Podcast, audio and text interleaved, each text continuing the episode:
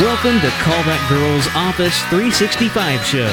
Keep up with Lisa's day to day problems and solutions she encounters with Outlook, third party apps, and Office 365. The learning never ends, folks.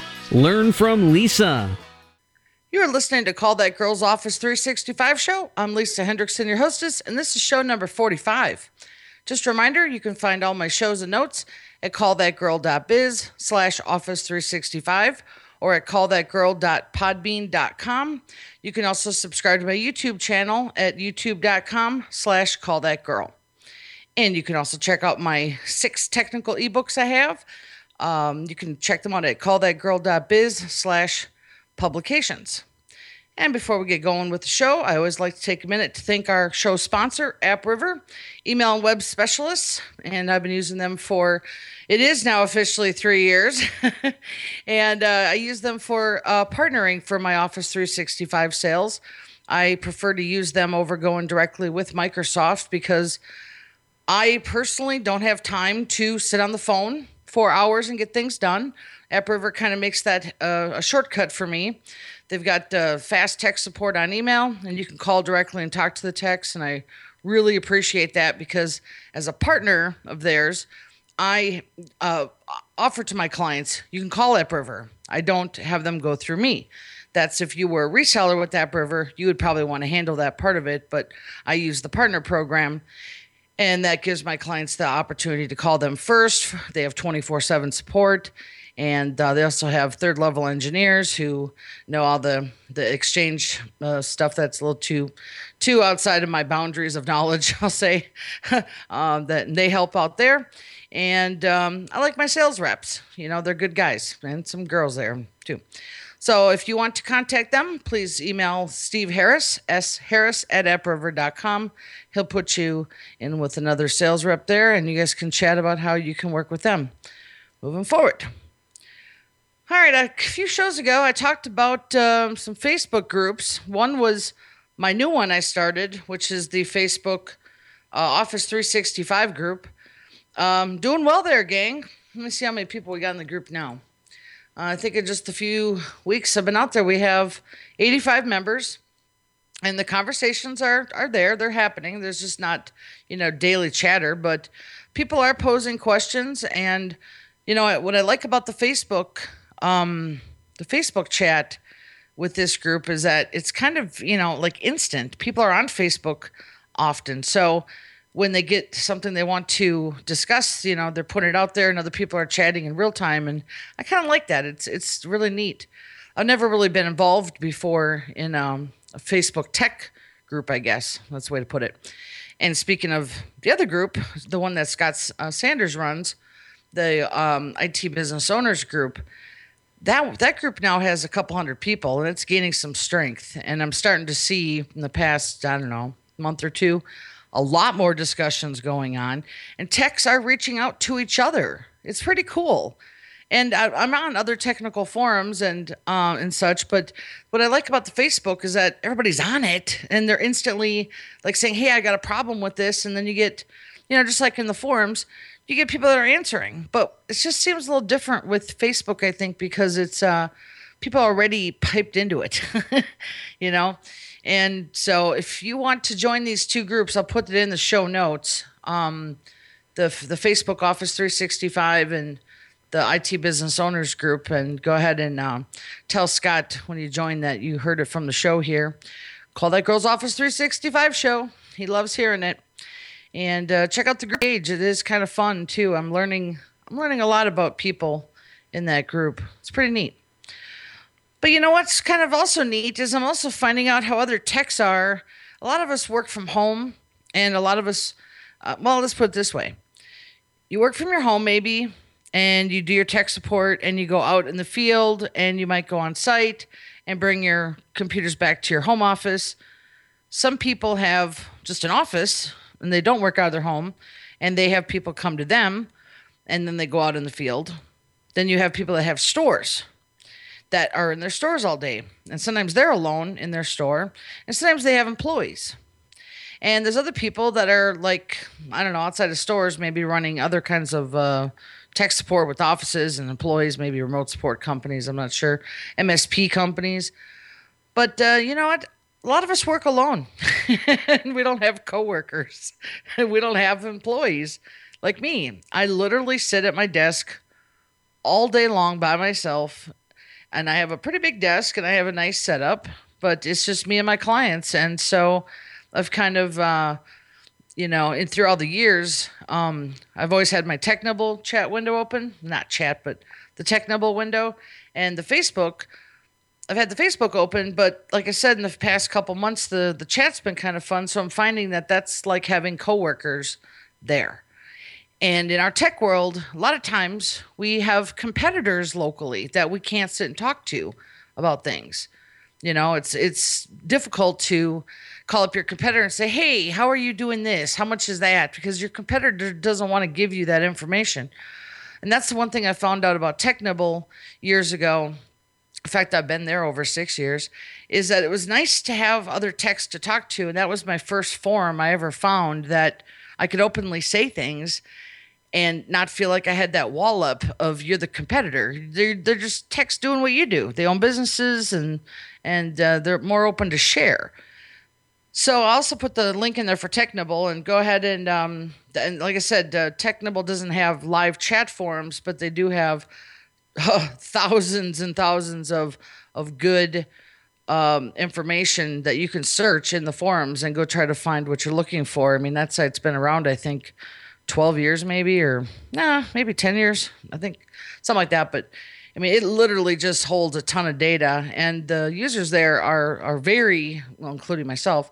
We're all very giving with our information. So if you have to post something, um, it the forums aren't slow paced by any means. It's just different than Facebook, but. But um, yeah, I recommend you make an account over there too. There's a lot of people that uh, that pay attention and will help you. They're they're good folks over there too. So that's kind of my pitchy pitch for to- forums and tech help online. I'm sure there's others too. And if you want to shoot me a link or shoot me an email, if you know of others for me to check out and share, I'd love to do it. You can email me, lisa at callthatgirl.biz. All right, well, let's talk about some news since my last show I had with Alan there about the white label partners. Um, last week, which let's see, today is Saturday, April 9th, 2016 last Friday was April 1st, and I did it. I raised my prices. and it was, oh, I was really nervous, you guys. I was really nervous because the last time I raised my prices, I only raised it $10, so it wasn't even a sticker shock to anybody. But this time I went up uh, $30. And um, my prices used to be 139 an hour. Now I'm at 169 and like I said, I was really nervous to to raise the prices, but I had to, you know, determine that it was time that I started putting myself, you know, in that next next level. That when people call, you know, they had no problem paying the 139, and that wasn't a problem. But it was the the people that were starting to be like, "Wow, that's really expensive," and I'm like, "Yeah, it is." So, do you want to book an appointment?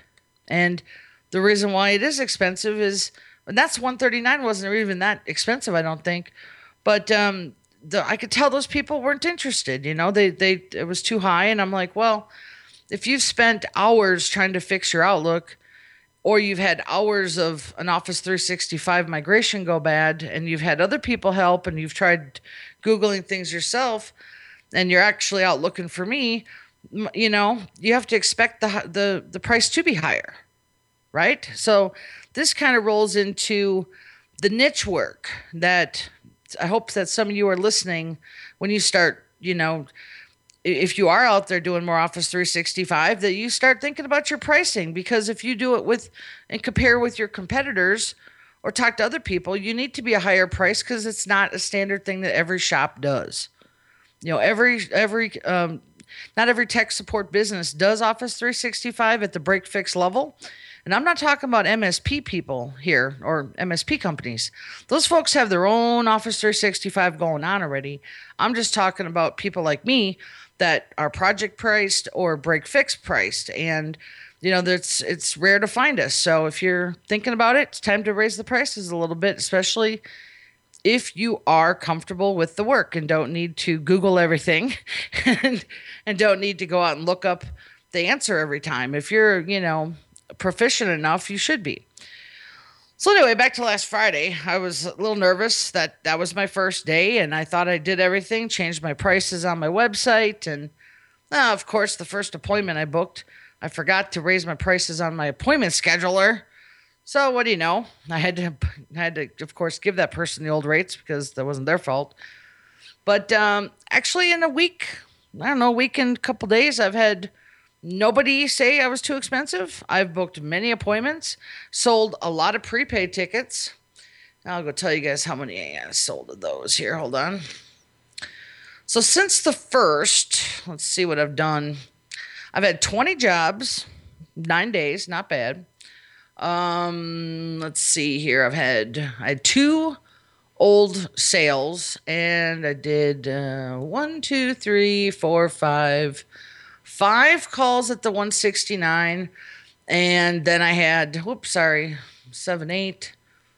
Yeah i had i don't know i had uh, seven eight of them then there was three people looks like here i had to give the old um, price to because they were already passed from march and then i had um, a few prepaid tickets i sold a project a couple exchange migrations and this week was pretty good I, I feel like i did pretty well and if uh, April was kicking off like this, I'm excited for the rest of April because I had a good first week.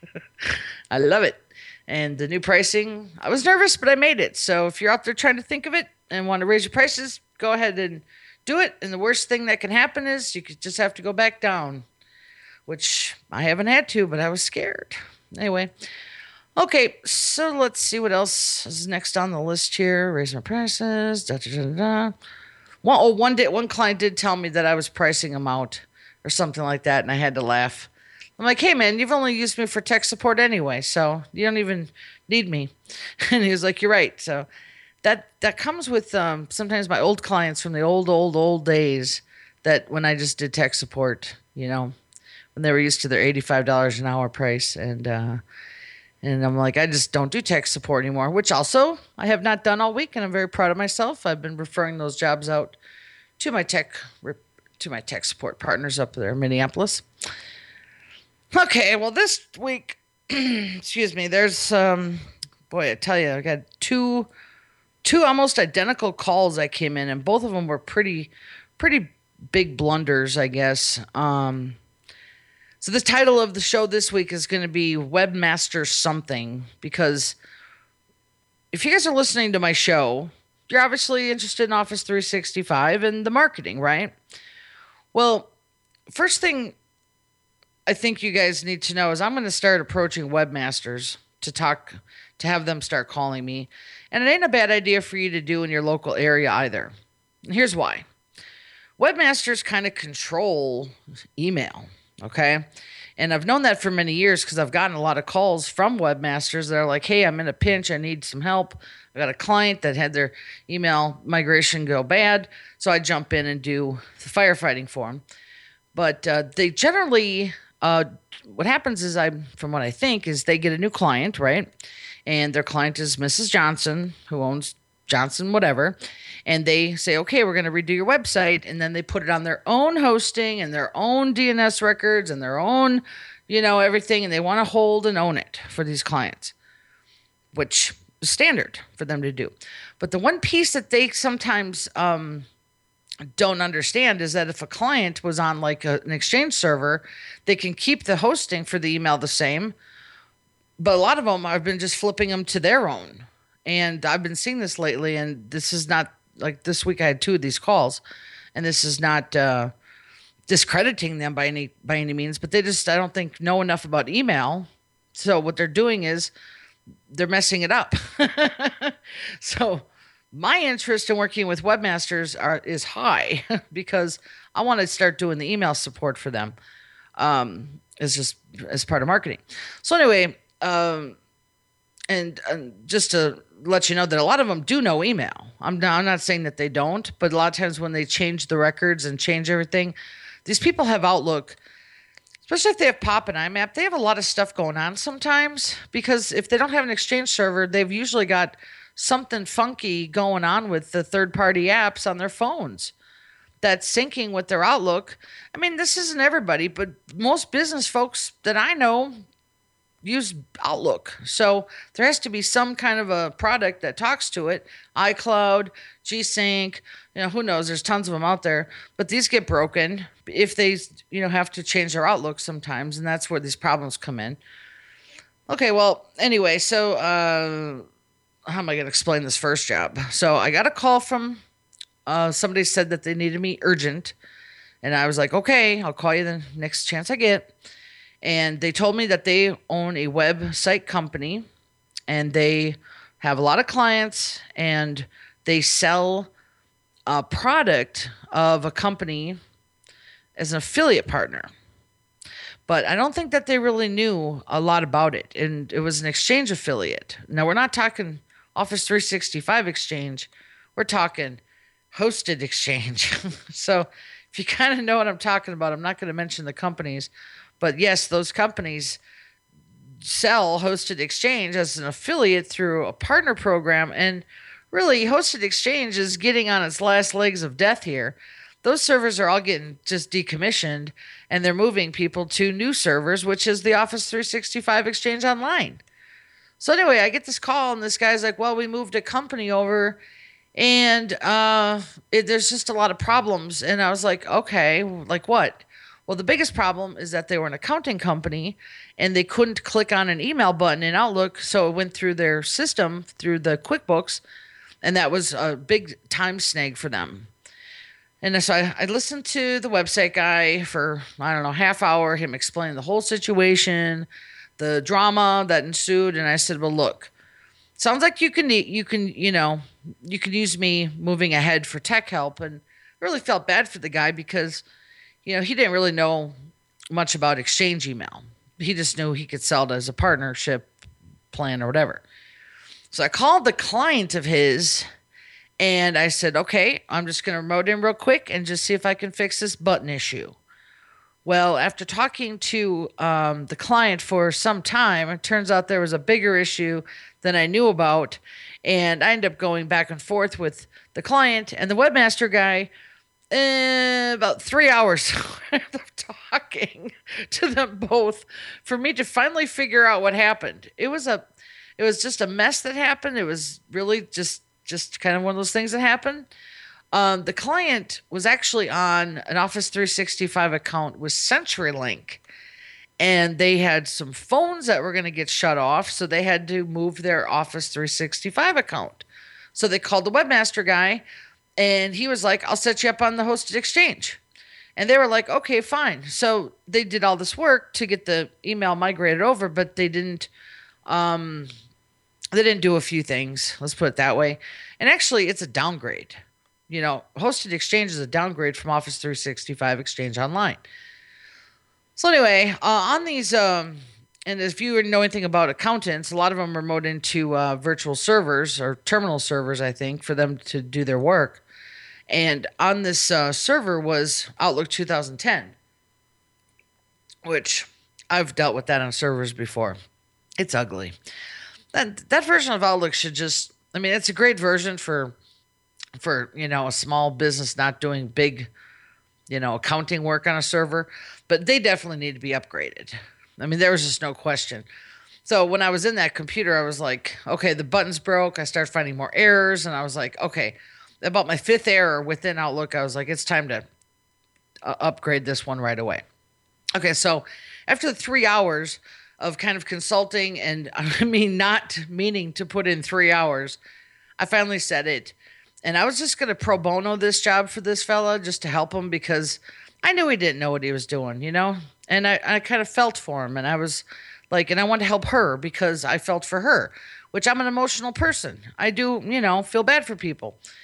So anyway at the final end of it i told the client i said look for me to get you back into what you need to do i you know it's like we're going to do a reverse migration here.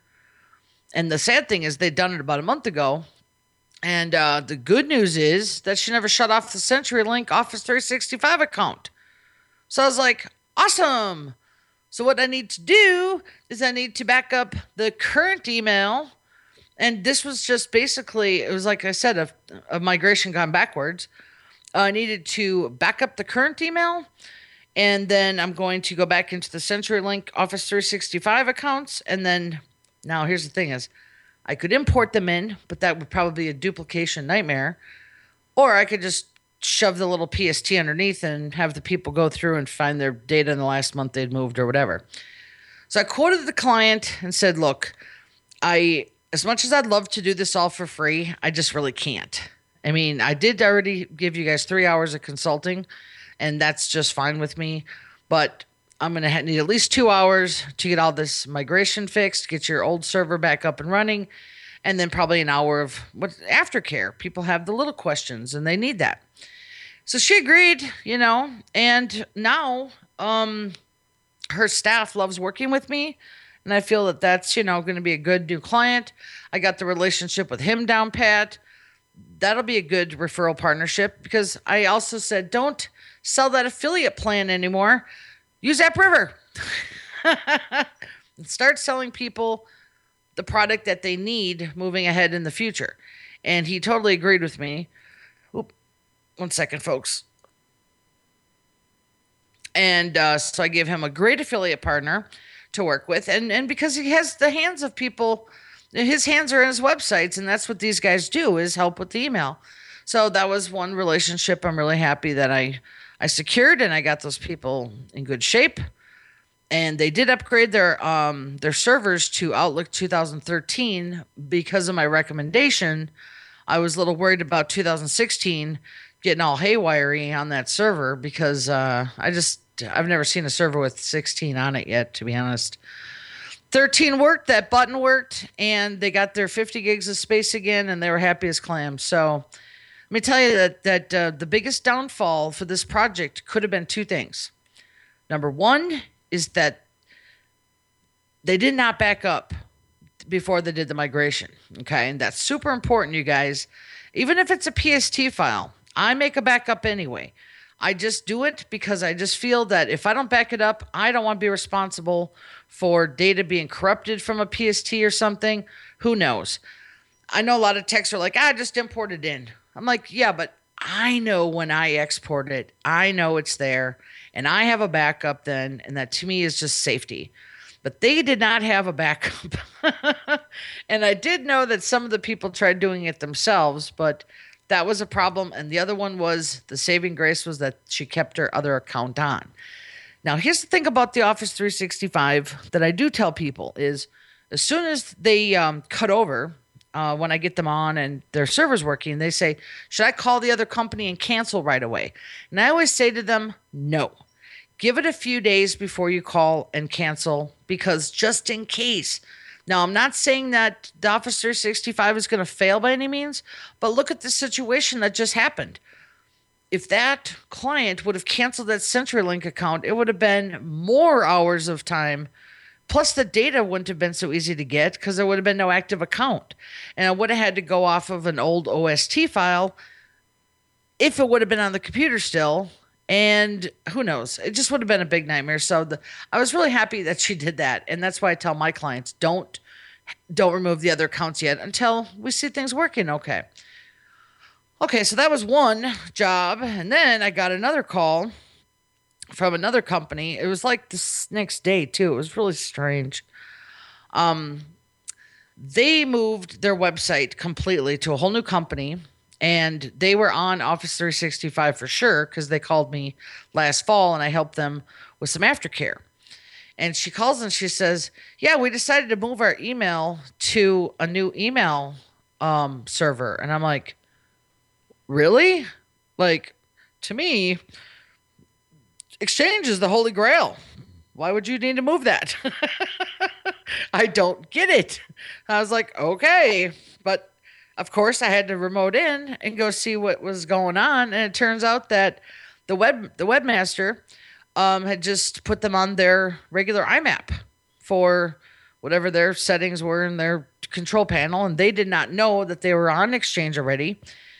And so here's the worst part of the whole job is not that, believe it or not. the worst part is I remoted in and I start seeing, no, I started looking at around the computer and I'm like, why are all these files saying decrypted uh, on it? And I actually have never seen this before. So I was like, that looks like she's got a crypto virus or something, you know? Like it looks really bad.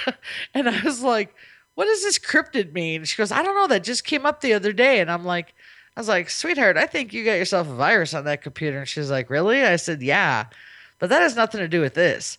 And then at the same time, this poor girl, she had like a triple threat of problems. Then I look and, and her Office 365 account for the software was all messed up. And it was logged into to an Outlook.com account. And I'm like, oh man. I said, so we got three problems. We've got email that's been hijacked.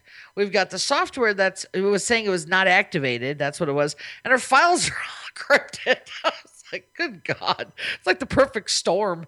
And I said, okay, here's what you need to do first is figure out how to get that virus or clean that up because I don't do that work. And she was like, okay, we'll do that.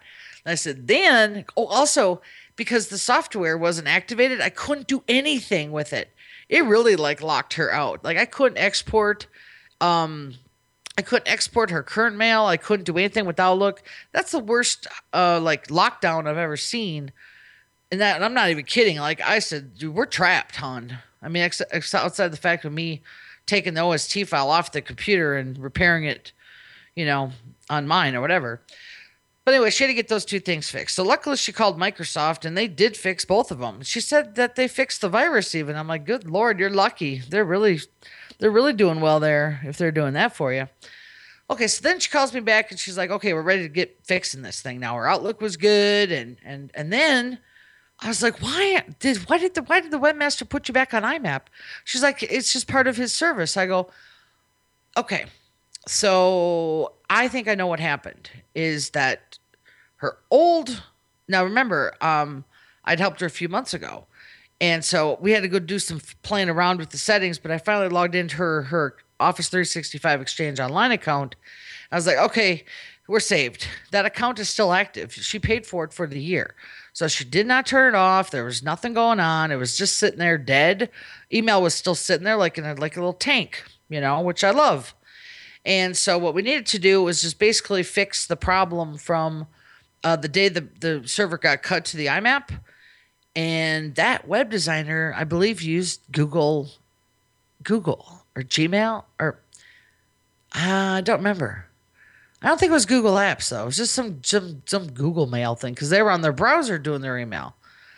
So I just basically um, put the Gmail account into Outlook, downloaded all of that, then I um, changed up the um, the Outlook. So uh, all the or excuse me, I imported all the mail back over to the uh, the Exchange Online account, and then I had the server guy or the web webmaster guy um, uh, give me access so I could update the records, and all the email was delivering back again to the Exchange Online accounts. Now, I told the webmaster guy, I was like, "Hey, you know, this is really common for people to to be, you know, to be having Exchange now. So just to flip them over to IMAP takes away all of their contacts, their calendar syncing." And and and he was a really nice guy. And he's like, "Yeah, I didn't know that. I'm sorry." And I'm like, "Hey, it's no big deal." I mean, it is a big deal to the client, but just moving ahead, you should just refer me the work because I can help and make it a lot more, you know, seamless for, you know, for your clients. And um, I hope he calls me. You know, I really wish that a lot more webmasters would call because, uh, you know, it's like I don't do websites. I mean, I do my own website, but I definitely do not get hired to do other people's because it isn't my thing. And I don't feel that webmasters should feel that they have to do email and all the configuring and all the stuff with Outlook when that's really not their job. You know, they should refer that work out. If it if it starts getting sticky, I know. I did have a website guy up in Philadelphia contact me and said I'd love to refer all this out because it's getting really messy. I said, "Tell me about it. Every job I take is messy." nothing I do is ever a clean job, really, except for a few here and there. Mine are always hell messes of, you know, tangled up crises that I have to figure out. And sometimes it takes me you know, an hour to figure out what's going on. I have to go dig out all the information from people and blah, blah, blah. And speaking of that, I had a call yesterday where when the lady called me, she was she was like, you know what? I just cannot share some of these contacts, and uh, it's giving me some errors. And I was like, all right, well, I'm gonna quote you an hour. To me, it was just probably they were grabbing the wrong address book when they were trying to give someone permissions. Well, that was not the case. The case happened to be when I was in the computer um, in the Outlook. I noticed that there was three email accounts uh, that were not set up as email accounts, but as like just open accounts in Outlook, not set up as their own exchange, and they were trying to cross domain share these these contacts, and that's why there was uh, was throwing up errors. And I said, well. Okay, so we're at the hour now. I figured out a few things. I'm gonna let you know that I probably need another hour on this job because now I have to go create the profiles for each account so I can share these right. And she was like, "Well, I got to talk to um, the owner. And I was like, okay, cool. You know, but I mean, I never promise an hour to anybody when I take jobs. I just say that's to start because none of my jobs are ever really like an hour. And um, the client, the owner, you know, I'll be frank, he was kind of ticked off. And he goes, I'm going to give you one more hour. And if you can't fix it, I ain't paying at all. And I was like, well, sir, I don't work that way. he was like, well, that's how I work. I go, well, that's great. But I can't guarantee you that I'm going to have this fixed in another hour because right now I've already found I've had two other issues that weren't expected.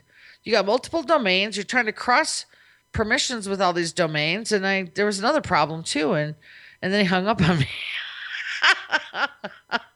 I was like, holy crap, he did hang up on me, and I was being very professional, right?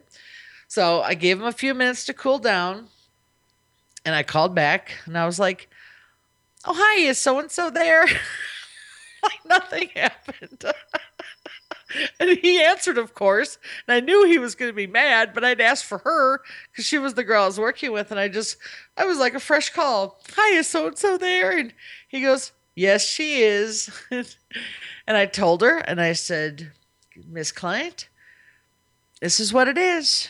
You know, I took the call. We've got two other issues. It's going to be maybe more than an hour. I, I cannot guarantee it, but I'm just letting you know.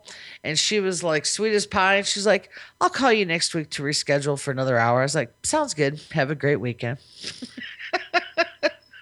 and and I know that the guy hung up on me because he was I could tell that his uh his frustrations were high. He's he told me that his techs already couldn't fix it. So that's why they had to come looking for me. And I'm like, there you go. I don't even know how much time those guys have put into fixing it. I already told them I see what the problem is, but I need more time to fix it, pal. oh god. Uh, anyway, and you know what? I didn't even care that he hung up on me. Actually, I I just knew that the awkward second callback, but it, I made it through. All right, and then I had another call with um, a client that, uh, interestingly, they told me they've spent over eight hours on the phone with Microsoft and they told me that they had multiple calendars, they had tons of data missing. And I was like, excellent, my favorite kind of job. I love those kind of jobs. I mean, I feel bad for them that they spent eight hours with Microsoft and I have no idea what I'm getting into. But to me, I kind of really enjoy these, you know, investigation, search, and rescue missions and things like that. And uh, so I get remote in the computer and boy, Microsoft messed this one up. wow. they actually had, I think, 10 or 12 PST files that they were trying to back up stuff. That was all a big mess. They had actually created the user a whole new profile too. Okay. And I think I feel I feel that, that the first text that helped them just really didn't know what they were doing. Because now they've got multiple um, profiles, data all over the place. I think I found a total of 26 PST files in their computer. And I've spent, I don't know, the first hour. You know what I did was I created a test profile and I just opened up every single PST file I could. And I mean, I'm not even kidding. I had tore those suckers apart. I started finding all the data. I created a brand new PST file called, you know, 2016 profile or whatever I named it. I started moving the data. Um, and I went through and found it all the way back to 2006. And I created them one master PST file and uh, did a did a pretty good job, you know. But then, of course, at the end, um, there she had I think like oh my god, six calendars. So I backed up the one good calendar. Same with contacts. That was a mess. I got everything tidied up, and I knew they'd call me back because there uh, was obviously more work. And she's like, I'm missing email from February into half of March. And I'm like, oh my God, I have to open up all those PST files again. And I keep notes on my computer sometimes with the clients. I call it the Lisa mapping. So then I know what the what I've done. But that one was such a mess that I, I was like, oh my God. So I basically had to start over because I didn't know, because I was moving mail, I didn't know where everything was. And I got it down to where I found all of February and half of March.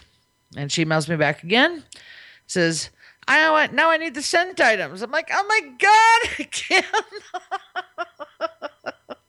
and I wasn't thinking about sent items. I was already in those PST files. It would have been great just to have it over. So at that point, I did try. I could not find them quickly. And I said, you know what? I'm going to move you both to exchange. Anyway, we've already talked about that. They're small mom and pop outfit and they wanted to be on exchange. I said, We've got some 20 some PST files I want to get rid of and clean up and get them off the computer because they're just data redundancy messes. So I said, How about if when we do the exchange, I will go open up every PST file, I will get the data, look for it, and then I'm going to delete it and get you guys on exchange and have the very cleanest outlook you've ever seen in your life. And she was thrilled. And, uh, let me just tell you that I felt bad for these folks. Eight hours. Oh my God, it's just grueling. I couldn't even imagine that.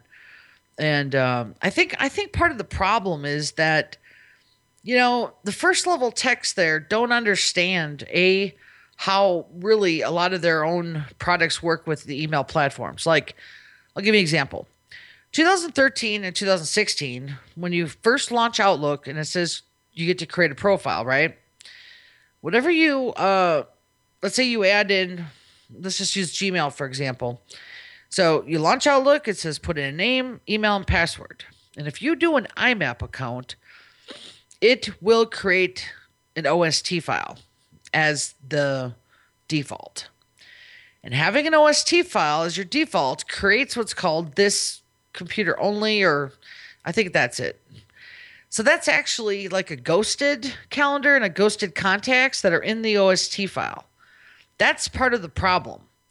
Is that let's just say one day you wanted to delete that because it broke or something and you delete it, it deletes everything. It's not in a local PST file that you need. And PST files are necessary for people who are using third party apps like gSyncit and CompanionLink and things like that because it has to have a home and an OST file is just a cache copy. And because it, if if let's say when you set up your Outlook, you only have the one email account, that's why it calls it the this computer only. And it's like a hidden version that can go away. And that happened to me a couple weeks ago with the client. Luckily, I backed everything up because that's what I do for every job. But when you delete it, an account with an OST file, poof, everybody's gone. Everything's gone. And um, that's why I think that the that the folks at the Microsoft help desk sometimes have issues because they don't understand that. And if it doesn't work and they don't know whatever, they just go and delete it, and who knows? But those folks that help, those those folks actually had PST files out where just it was insane. It was just over and over and over and over, and I was like, oh my god. They're lucky they even have email, and he left. So anyway, just keep that in mind about the 2013 and 16. And a lot of times I just go and create a blank PST file just so there's something concrete there. And then I work around that because I already know the problems that's going to happen if you have an OST as default. It's not generally not very good. All right, so let's see. Um, I probably have a few more jobs, but I think that's that's probably where I'm going to end it because I had an exhausting week. It was a good week. It was just me. and I did well, but I was tired. And uh, I'm trying to think about some things in the future of what I want to do with the business. But right now, I just want to take a break and just worry about me for a while. Focus on myself. It's starting to be the dry season here in Vegas. And boy, it is hot and dry coming up. Oh my God. Uh, I didn't realize how hot and dry it was going to be here. So I've got the humidity cranked everywhere in the house and I'm trying to deal with that. I'm preparing for a battle royale for the next six months. I'll tell you that, folks.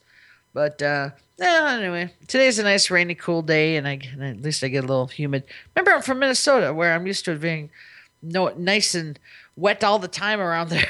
it's so dry here. I'm making it.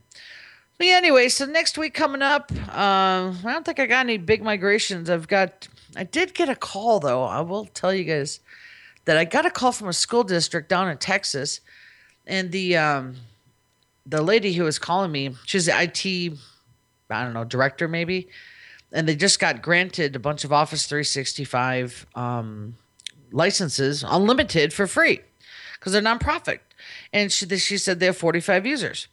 Now the reason why she was calling me is because I do the marketing for the entire country in each city. So I'm assuming I hit her city. And uh, see, the thing is, she's the IT director, and they don't want to hire out this to like an MSP company because an MSP wants them on their service plans and the whole ball wax. I said, That's right, honey. You're going to have a problem finding a company to just help you with this one job only. And she cannot handle 45 people herself doing a migration because when you cut the records, you got to do it all in one shot. It's a one shotter. And she said, Yeah, I know. And they're all on POP with PST files. So it's not like you can run MigrationWiz and just zip them over through the internet. This is per computer by hand. And I was like, Well, uh, okay, so here's what we could do. I could make some awesome detailed instructional videos for you. But I don't know everything about the situation and who's going to be watching the videos and what they're going to back up or not, you know. And I said, okay, next thing is, uh, you could, you know, I could hire a couple folks. I have um, my tech Rob who helps me, and I said we could train a couple other guys for the job and make it, you know, I could try to get the price down for you. And there would, including her, there could be five of us, which that's about eight people, eight computers per person, totally doable. I said, it's still going to be expensive though. and I said, and I can give you a nonprofit discount. I don't care about that, but we're still looking at a few thousand bucks. I said, but, you know, I mean, it's a project that you guys have to get done. And she goes, well, you know, we do have a budget. And I said, good. So I'm, I'm just going to give you my quote on my regular prices and how much I do it and how much, how much the charge is. So you can at least take that back to your, uh, budget committee of whoever and just say this company charges this without any contract. And that's what i like about my business is i don't want to have a contract with them and move on to the next job type thing. And she definitely said she does not want a support ticket. I already checked that out. But she is the support. And i get it. But i'm like i don't know hon it's still going to be some bucks but uh but anyway i got that in the cooker maybe I don't know, maybe they'll just hire me as a consult for it too. But I said, maybe get some interns. I don't know. and um, I gave another quote to another company for migration. They had 85 users. That one's all Gmail, so it'll all be done through MigrationWiz, which would be really nice. And then I got, I don't know, probably like 10 other little baby migrations creeping in. I like those little ones. Just you know, the little ones, two, three people. I did uh, two on Friday. And to me, I'm getting just so used to doing them now that they're not really like a like a big job. They're just work now. And that's what you know. When I first started doing them years ago, I was always like, "Oh, I got a migration! It was so exciting!" And now I'm like, "Eh, it's just like every day, just like every day doing them." All right, folks, I think that might be the show. Um, like I said, I'm taking a break from my stories right now. I'll come back to it later, my my little Lisa stories. But um, anyway, if you guys have anything you want to share with me, feel free to email me, lisa at callthatgirl.biz. Show notes, callthatgirl.biz slash office 365. Check out the Facebook groups, Technibble, And uh, I don't think that might be all I'm really doing right now is all that stuff. So I'm going to close the show up. This has been a Heyman Hendrickson production, audio supported by Mitch Heyman. Thanks to our sponsor, Upriver and Podbean for hosting. And uh, if you have a story to share, want to be a guest on my show, email me, lisa at callthatgirl.biz. That's it, folks. Take care and see you next week.